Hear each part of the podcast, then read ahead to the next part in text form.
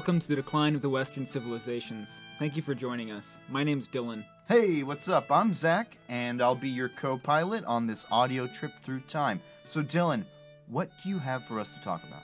First, let's talk briefly about what our goals are going to be for this series and why we've gone through the trouble of making it. Then we're going to dive into the prehistory of the history of California and discover the origin of the word California. Sounds good. So, starting with the very, very basics, this is a history series. We'll be covering historical events and trends as they occurred in and relating to California. In some installments, we'll also jump out of chronological order to cover relevant people, topics, ideas, etc. This will give us, your hosts, some mobility and provide you, the listener, with more context. It's also going to make research and preparation a bit more fun for us. Yeah, this this sounds great. You know, I I love being a Californian, and I I think I live a great California lifestyle. So I'm gonna play a little devil's advocate here. Why California? I know it's a special place uh, to me and you. We're from here, but you tell me why the average Joe or Josephina should care about California. Why California? California is our nation's most populous state and third largest by area. It boasts the nation's second largest city. Californians make up more than 12% of our nation's entire population. The single largest state economy, sixth largest economy in the world as of 2016, the highest and lowest natural points in the contiguous United States, 840 miles of coastline.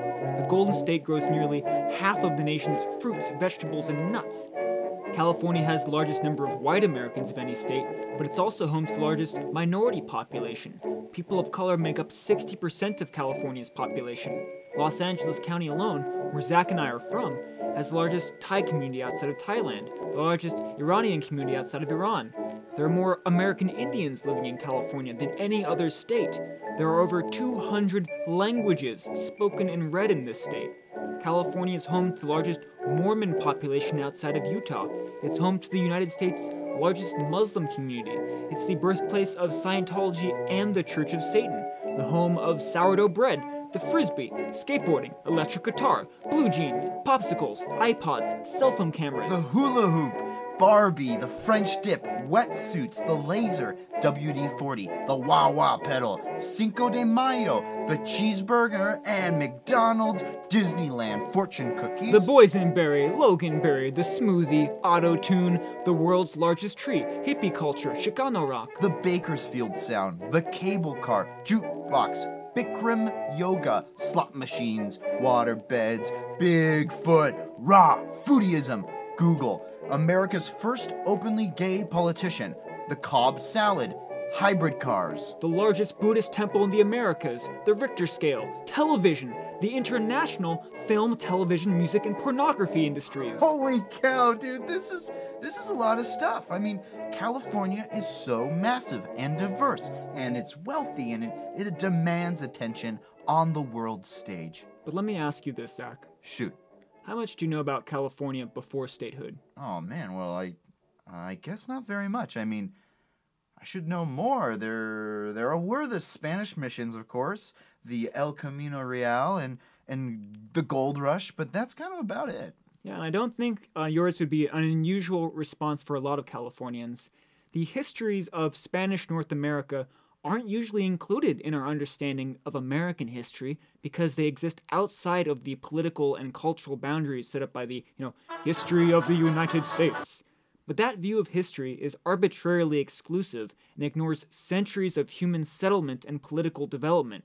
If we really are going to appreciate and understand California as it is now on its own merits, we should start by taking a look at its origins. All right, man, I am ready. Please fill this historical gap. We'll get ready to embrace our state's history. With any luck, we won't just be listing dates and names. We're also going to talk a bit about historiography.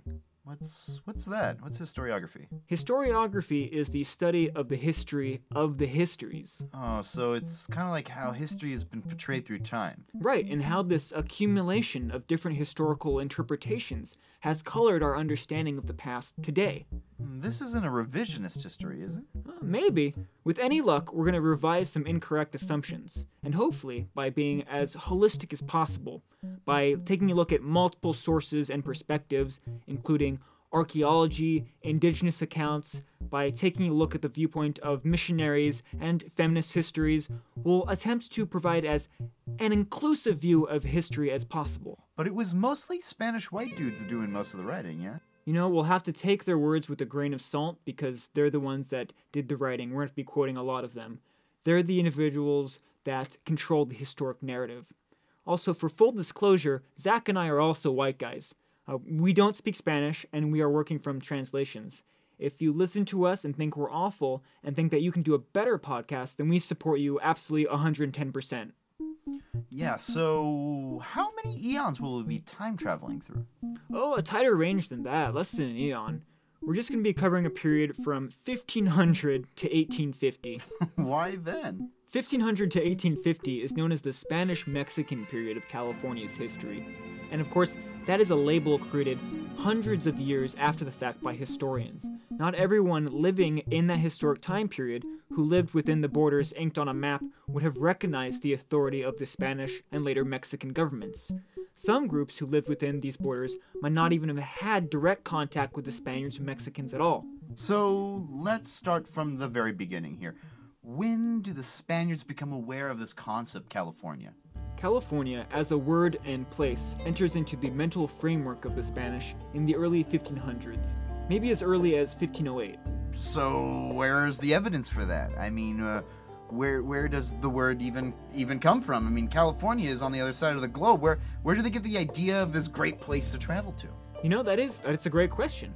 For as much as the word California is said, it's interesting to think that the origin of the word is not better known. We say it so often. It's, it's like it's like potato, you know. Uh, the meaning of the word is the thing. They've become inseparable, and the original etymology can get lost. California. California all the California California California. California. Beautiful and sun drenched? Yeah, yeah, of course, California. And and how, how is it pronounced? I mean, uh, what is what is the real pronunciation from 1508? What do you think it like sounded like? Or Well, I, I don't know early modern Spanish, but I'm pretty sure California. so like how we say it now? Would would there be different spelling? Uh, C A L I F O R N I A, just like today. Whoa! So nothing's changed. Same word, but you know, for a very long time, people did not know the origin of the word. Uh, the origin had been lost for centuries. What, do you- what do you mean lost? In 1758, the Padre Miguel Venegas wrote, I could wish to gratify the reader by the etymology and true origin of this name, but none of the various dialects of the natives could the missionaries find the least traces of such name being given by them to the country, or even to any harbor, bay, or small part of it. Padre Miguel Venegas, 1758. 1758, gone. Completely forgotten. 200 short years after the word first appears on the map. So 1758. That's that's quite a bit later in history. Yeah, in about 200 years, the name went from relevant to complete gibberish. So it it could it could mean anything. I mean, but does it mean anything? It's Spanish? Maybe it's something in Spanish? There have been scholars who did try to deconstruct the word to discover its origin. Uh, it's maybe something Greek. The 13th century Spanish legal text, Las Siete Partidas, does mention a woman named Califurnia. That's with a U instead of an O. Califurnia appears to be the same person as a Kaelfurnia, who appears in the German legal text, the Sachsenspiegel, also from the 13th century. Wow, that's that's pretty close. I mean, uh, who is California? Unfortunately, who she was isn't super clear. Her name appears in a passage regarding the moral and physical attributes required to be a lawyer. A lawyer may be anyone who's not a criminal, blind, mentally ill, or a woman. As evidence for why this should be so, Las Siete Partidas cites the following example. No woman, even if she is knowledgeable, may be a lawyer in court for another. And this is for two reasons. The first, because it is neither desirable nor honest for women to take up office as a man by being publicly involved with men to reason for another. The second, because the ancients forbade it due to a woman named California, who was wise, but so shameless so angry at the judges with her voice that they could not stand her. I have seen that when women lose their shame, it is a difficult thing to listen and to contend with them. And taking into account the evil they suffered from the voices of California, the ancients bade that no woman could reason for another.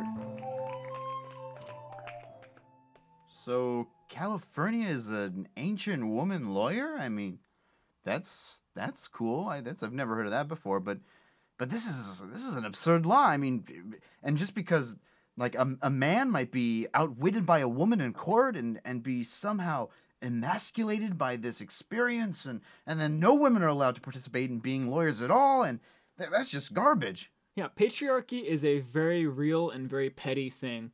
The argument against allowing women to be lawyers admits right out that women have the ability to out argue men. But the fragility of patriarchy and ultimately the feudal system was so great that a woman's equality to a man in any field could threaten to topple the entire unjust system and could not have been allowed. There's any evidence of California or California? Or... We can track that name by searching for early European legal justifications for why women ought not to be lawyers. Uh, that will lead us to the Roman jurist Ulpian, who died in the 3rd century of the Common Era. He wrote about a woman named uh, Carpania or Calpurnia. The 3rd century? In his work, Ulpian was actually citing an even earlier writer, uh, Valerius Maximus, who wrote between the years 14 and 37 of the Common Era. He wrote about a similar woman.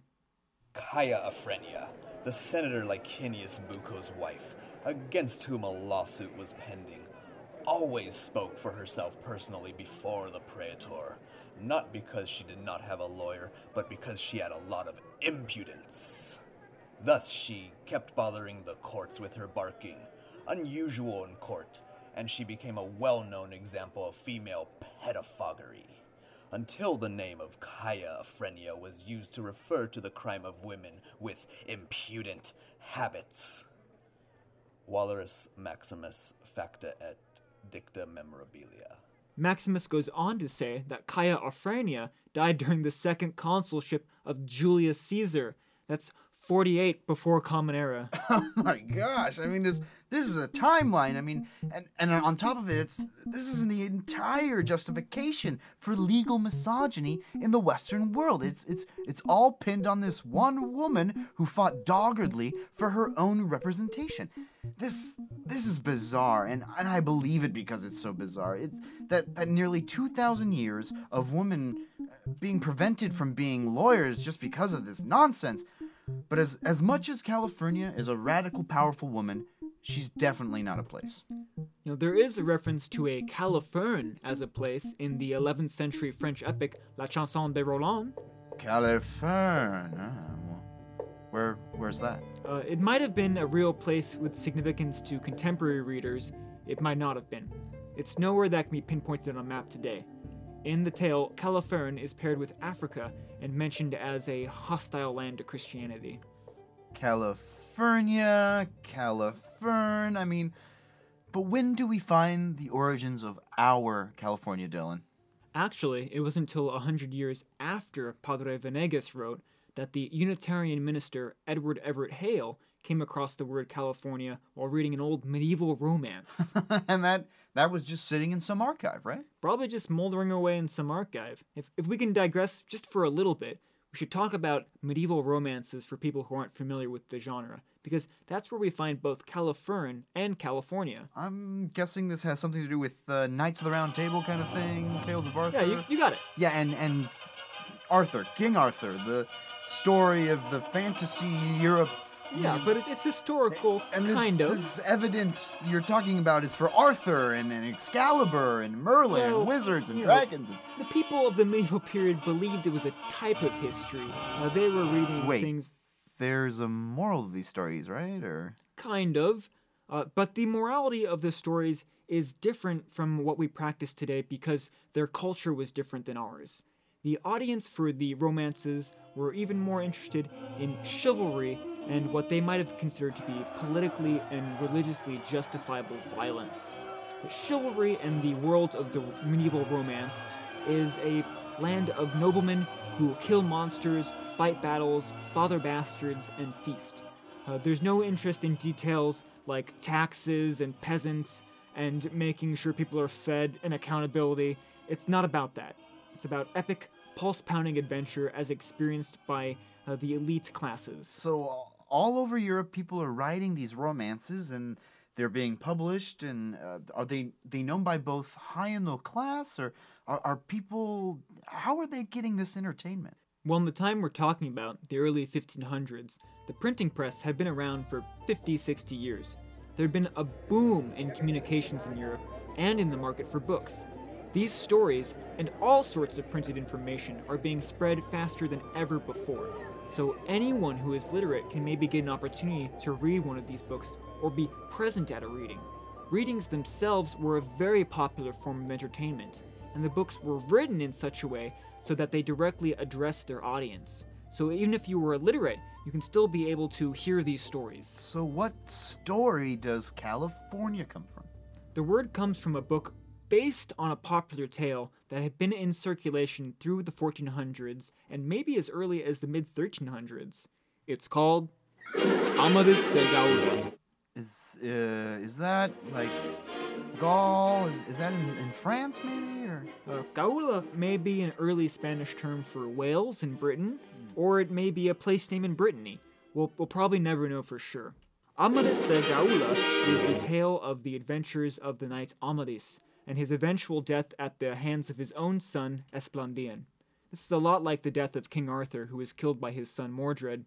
Amadis had been a very popular tale for over a hundred years, and many other authors had penned a version of the tale. In 1508, an author named Garcia Rodriguez de Montalvo published his own version of the Amadis story. However, Montalvo added his own twist, the unauthorized sequel. Wait, what do you what do you mean? He he invented the sequel? Like like people weren't writing their own stories with uh, sagas and you know. Oh, yes and no. Uh, but the literature of this period followed a set structure. The romances were hypothetically based on historical events and personages, and that's partially what gave them their gravitas. People in this time were very limited in the forms of literature that they may have encountered. An author was largely limited to retellings of stories already passed down. Your only other available examples of literature might have been translated classical text passed down and the Bible. You couldn't just tell a story about something you made up. The narrative form just wasn't ready. It it wasn't valid. That's right. The literary technology for carrying those stories didn't exist yet.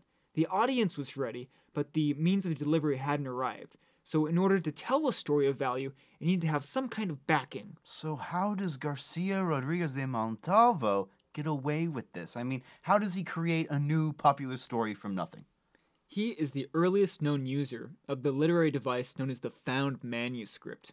By claiming he has a found manuscript, Montalvo can write his additions to the Amadis story beyond what has already been expounded over the past century. Oh, whoa. So like like this is a loophole to make a sequel to a legend that everybody already knows. If you stumble across an ancient document with just more legend, I mean, this, and this is the first time this is used. I think so. If if not, it's one of the very earliest. It's like he fabricates a historical document, but because the medium is a story, he never has to show anyone the original. And and the discovery of the document even becomes part of the story. so how did Montalvo find this document? The discovery is actually the opening to the sequel. Montalvo said that you know he's in a bazaar in eastern Spain, and he found this tome in an ancient hand, and he had to have it translated. And you know, to his amazement, it just so happened to be additional information about the son of Amadis, Esplandian. So uh, the new book was called Las Sergas de Esplandian, The Adventures of Esplandian. oh no way! And, and people are just eating this up because it's brand new, right? Right, right. People were ready for new material, but the delivery was only just arriving. It's, it's writers like Montalvo who were experimenting with ways to tell a story that made the Renaissance the rebirth of arts and culture that it was. Montalvo was creating a new way for artists to interact and engage with their audience. He writes, I corrected these three books of Amadis, such as they could be read, due to poor writers are very corrupt and dissolute scribes, and translated and amended a fifth book, The Adventures of Esplandian, a sequel which up until now no one can recall seeing. By great good fortune, it had been discovered in a stone tomb beneath an hermitage near Constantinople and was brought by a Hungarian merchant to eastern Spain in such ancient script and old parchment that could only be read with much difficulty by those who knew the language. Garcia Rodriguez de Montalvo, Las Sergas de Esplandian. So he finds the the great manuscript, which just so happens to be the sequel to this well-known popular story that everyone knows, and it's like he's he's chosen, and and it's so exotic, and he's so gifted, and Even the story about obtaining the story, these papers, is interesting. They come from far away. They were in a, a tomb and they went on an amazing journey. Montalvo finds it and he brings it to light. He gets the credit and the glory, and and and of course now he's he's the only available authority on the true story. I think modern audiences might be turned off if they were presented with a similar explanation for a sudden sequel. Like, imagine if a popular ghostwriter today just showed up and said they had discovered a Great Gatsby 2, The Further Adventures of Nick. I don't think people would buy it. Not at all. But you have to remember that translations of ancient texts were being rediscovered and disseminated from Europe at this exact same time. Uh, Greek and Latin texts translated into European languages from Arabic were being read in Europe sometimes for the first time in centuries. And ironically, that world made Montalvo's explanation more credible. That's that's right because uh, there's this huge exchange between East and West going on. You got Constantinople, which fell to the Muslim Turks in 1452. The Emirate of Granada fell to the Christians in Spain in 1492. Uh, this was just a major cultural and, and power shift in the Mediterranean world. There was this huge corresponding shift of ideas and people and, and trade that was all happening in the decades just before Montalvo was writing. Montalvo was able to tap into the moods and insecurities of the world around him, and he used it to punch up his fiction. He took this popular interest in ancient translations and combined it with the ancient romance genre. And that's not even to say that his audience didn't understand that Montalvo was the author of his found document.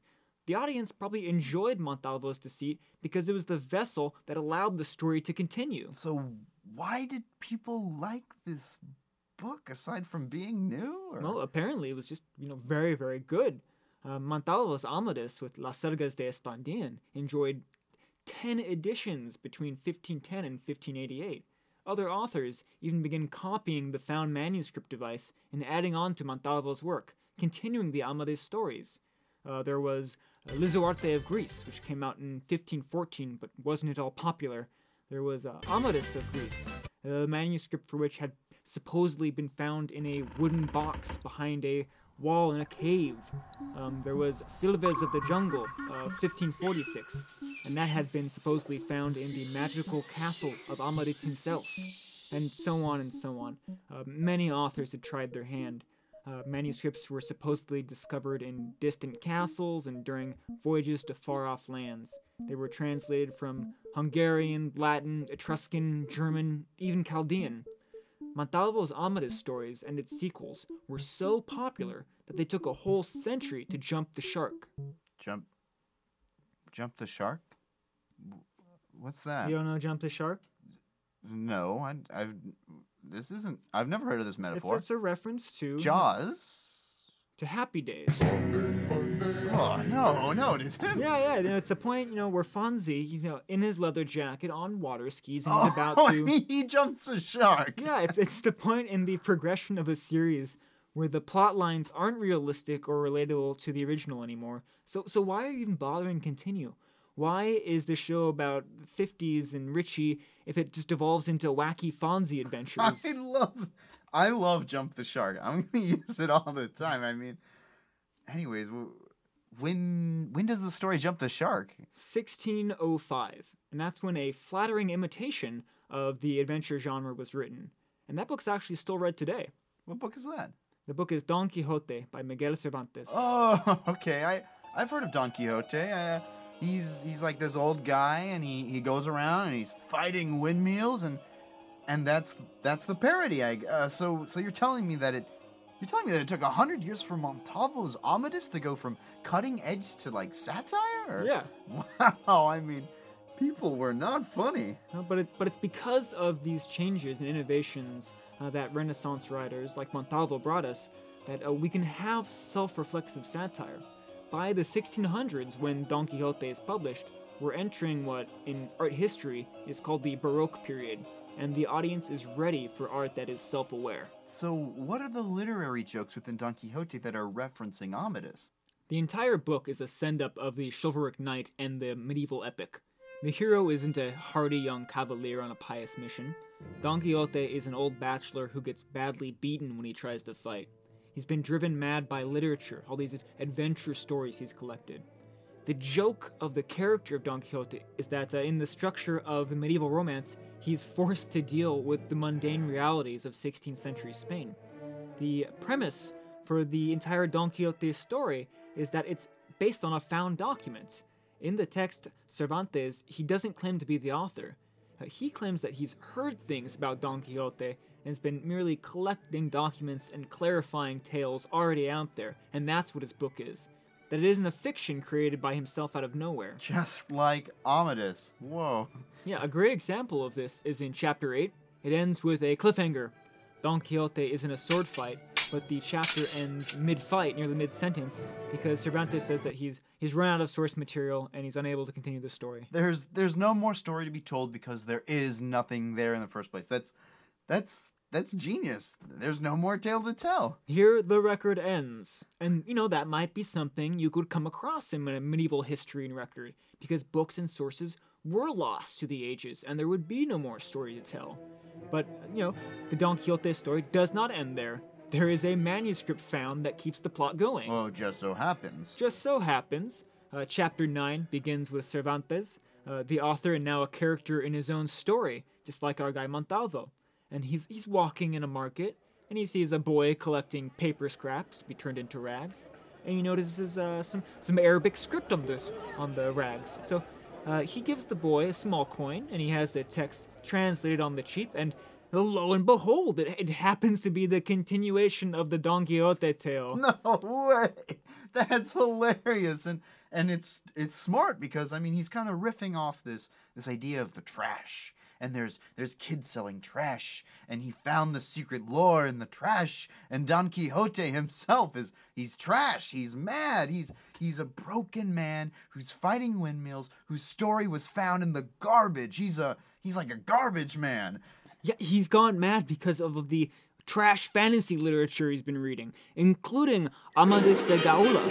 There is a scene in the novel set in La Mancha, Don Quixote's hometown, where the priest and the barber are going through Don Quixote's library. They're looking for dangerous books to burn, Don Quixote's adventure romances. And the first book they grab is Montalvo's Amadis de Gaula.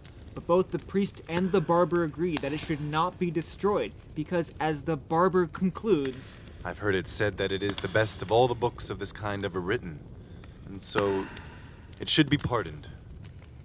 Wow, I, I think this is very interesting. I mean, there are these two characters, and at the time, you know, one of them works in the house of God and has the authority, and then there's this other guy who's like a he's visceral. He does bloodletting, and because you know traditionally barbers they didn't just do shaves and haircuts. You know, they were the healers, they were the surgeons and the dentists, and they were they were performing trepanation. And I mean, I mean, anyways, uh, I think the comedy of this novel is very perceptive. I, uh, why it's lasted this long and and really it has to do with this parody of this kind of masculine imagery this cobbled together image of chivalry and and how Don Quixote tries to assemble it out of pots and pans and and he it could barely be, standing underneath its own weight and it's no longer relevant but people are still living this kind of dream this fantasy when you're dressing up as an Arthurian knight and trying to live a fantasy life, um, in the early 17th century, it, it would have to be ridiculous. When you hold yourself to standards from 100 years ago, it's it's going to be comical. And I think you're right. I think that Cervantes was maybe addressing his audience about the need to grow up in terms of sophistication in literature.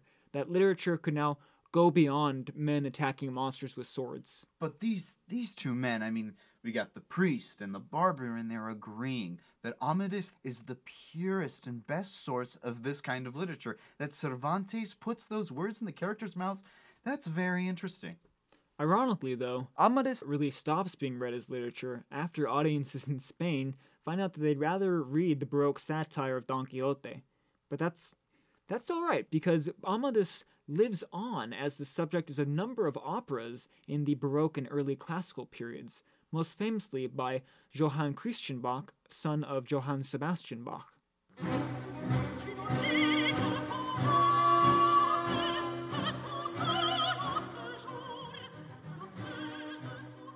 All right, now before we get completely off topic, let's get back to California. The word comes from this book, Amadis de Gaula, and the word first appears in 1508 in the version written by Garcia Rodriguez de Montalvo. Specifically in his innovative edition, Las Sergas de Esplandian. And and this is the part where Montalvo has created it entirely by himself, right? Correct. Okay. From this point on, it's all Montalvo's imagination. Uh, the episode in the Adventures of Esplandian that concerns us is the Siege of Constantinople by the Turks. Now, Montalvo's Amadis dates itself as taking place sometime between the death of Christ but before the death of King Arthur. Uh, so we have to remember that historicity is not the point, and Montalvo is writing to entertain primarily. He's, he's saying to us that this, bo- this took place a long time ago, far, far away. Esplandian, son of Amadis, arrives on the scene with his knightly retainers and his ally, the giant Balan, to defend Constantinople. A giant? A giant. It's very much like the adventure fantasy of The Lord of the Rings. Esplandian and his motley band of warriors must lift the siege and drive back the Turkish Sultan, who, to Montalvo and the Renaissance Spanish mind, could be a stand in for everything foreign and dangerous to the Christian European Weltanschauung, its worldview. So if it's a fantasy, why bother with the real setting at all? I mean, why Constantinople? Because it's the classic European narrative of the Christian knight driving back the other from the east. Constantinople did fall to the Turks in the century before Montalvo was writing, so Montalvo could be interpreted to be offering his readers a more palatable alternative to historical events. And Christians fighting Muslims for control of a city is a conflict that resonated with his Spanish audience. Montalvo described a number of heathen allies of the Turks before coming to this particular description. Now you are to hear the most extraordinary thing that was ever heard in any chronicles or in the memory of man. Know then that on the right hand of the Indies there is an island called California, very close to the side of the terrestrial paradise, and it was peopled by black women, without any man among them, for they lived in the fashion of Amazons. They were of strong and hardy bodies, of ardent courage and great force. Their island was the strongest in all the world, with its steep cliffs and rocky shores. Their arms were full of gold, and so was the harness of the griffins which they tamed and rode. For in the whole island there was no metal but gold. They lived in caves wrought out of rock with much labor. They had many ships for which they sailed out to other countries to obtain booty.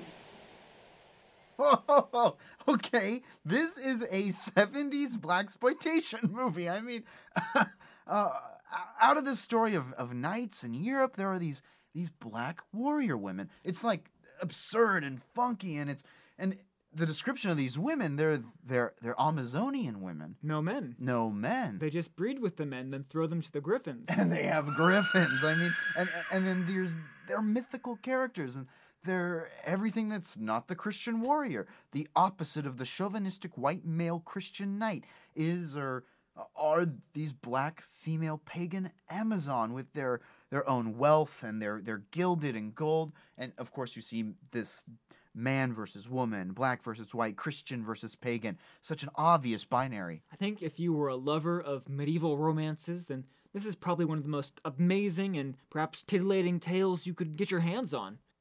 It's weird, but it kind of fits perfectly into the Arthurian romance world of violence and masculinity. The Californians are everything that is dangerous, a temptation to the Christian knights, and they come from the edge of, of paradise, not far from the Garden of Eden.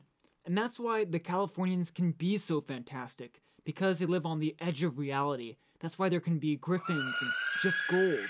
And it's another example of classical mythology thought creeping in in the form of griffins and Amazons. So, California is full of coastal dwelling Amazonian women.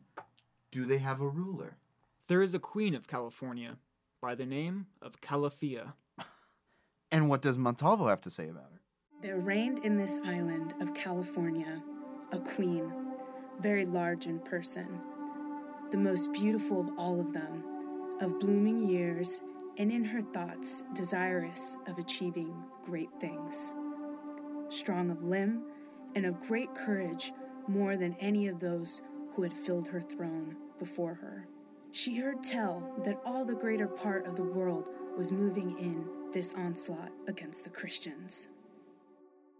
In Montalvo's story, Calafia and her Californians join the armies of the Turks and attack Constantinople on the backs of their gilded griffins. But the Californians' griffins had only been trained to attack men. Unable to tell Christians and Muslims apart, the griffins ended up harming more than helping their Turkish allies. The brave women of California were forced to fight on foot, but their gold weapons and armor were no match for the cold steel of the Christians. The women of California were eventually forced to capitulate and convert to Christianity. Whoa, that's a that's a bummer. So, so this name Calafia and sounds kind of familiar to me. I mean, that sounds like um, Caliph, which is an Arabic political and religious title, right? You're absolutely right. Uh, Caliph in Arabic is Khalifa, and in Spanish, Khalifa. Uh, Calafia, the name of our Californian queen, isn't much of a stretch after that. We can also look at this root word, Caliph, in the context of uh, Califerne. In La Chanson de Roland, Califerne was a land counted as an enemy of Charlemagne and again associated with Africa more than with Europe.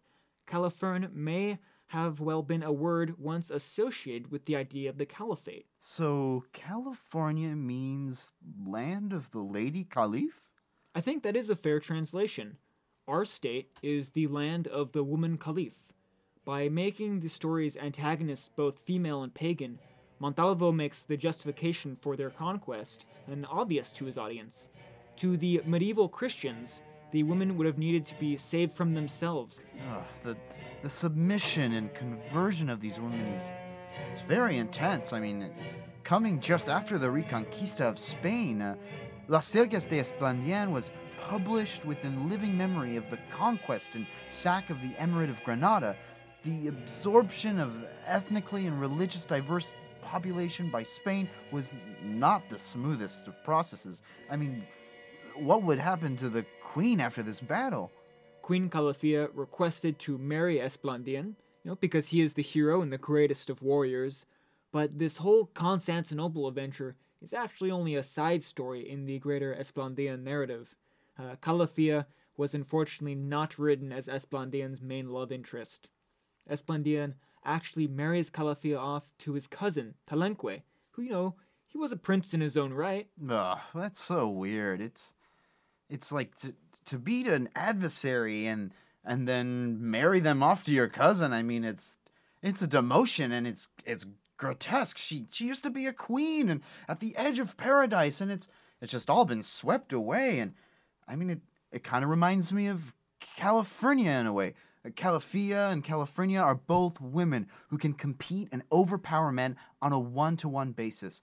But because of their ability, which threatens the myth of this, you know, cultural pillar of male supremacy, these women are silenced by the state. Calafia is made subservient by marriage, and California is prohibited to practice law. This Amadis story, with all its, you know, heroism and white Christian male chicanery, it's being read by and to people who participated in the Reconquista, and they're reading it and sharing it with their children and the next generation after that. And it's being spread across Europe, and like I said, it was extremely popular. Jeez, do, do we have any contemporary reviews? Or? Uh, Francois de La Noue, a Huguenot captain who fought and died in the bloody religious wars of the 16th century, He said that Amadis de Gaula filled his generation with un esprit de vertige, the spirit of vertigo. Oh, so so they're like tripping off of this story. They're inspired, to say the least. You know, some of these men, second sons of noble families, men with little to lose, they took their high spirits, their spirit of vertigo, with them across the Atlantic to find adventure and fortune in the Americas. One of these men was Bernal Diaz del Castillo. We mentioned him earlier. Yeah, yeah, I remember this guy, yeah. Diaz was a conquistador from Spain. He had traveled with Cortes from Cuba to the Yucatan, and Diaz was with Cortes when the first Europeans laid eyes on the capital city of the Mexica people, Tenochtitlan. Many years later, he wrote this about his first impressions. And when we saw all those cities and villages built in the water, and those other great towns on dry land, and that straight and level causeway leading to Mexico, we were astounded. These great towns and temples and buildings rising from the water, all made of stone, seemed like an, an enchanted vision from the tale of Amadis. Indeed, some of our soldiers asked whether it was not all a dream. It is not surprising, therefore, that I should write in this vein. It was also wonderful that I do not know how to describe this first glimpse of things never heard of, seen, or dreamed of before. So after seeing this amazing sight, they just want to kill everybody and take their gold. More or less, unfortunately.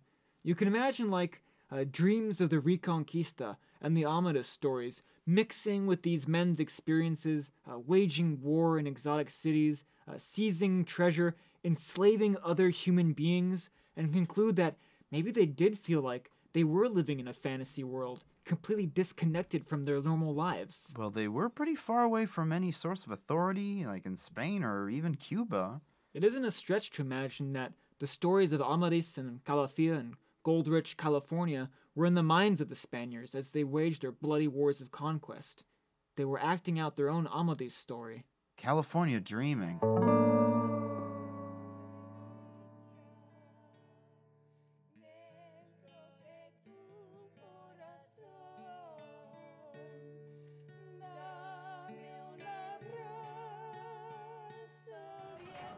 This is Zack. And this is Dylan. And you're listening to Decline of the Western Civilizations. We're here at Olvera Street in downtown Los Angeles. If you'd like to learn more about our podcast, find us at www.declineofthewesterncivilizations.com.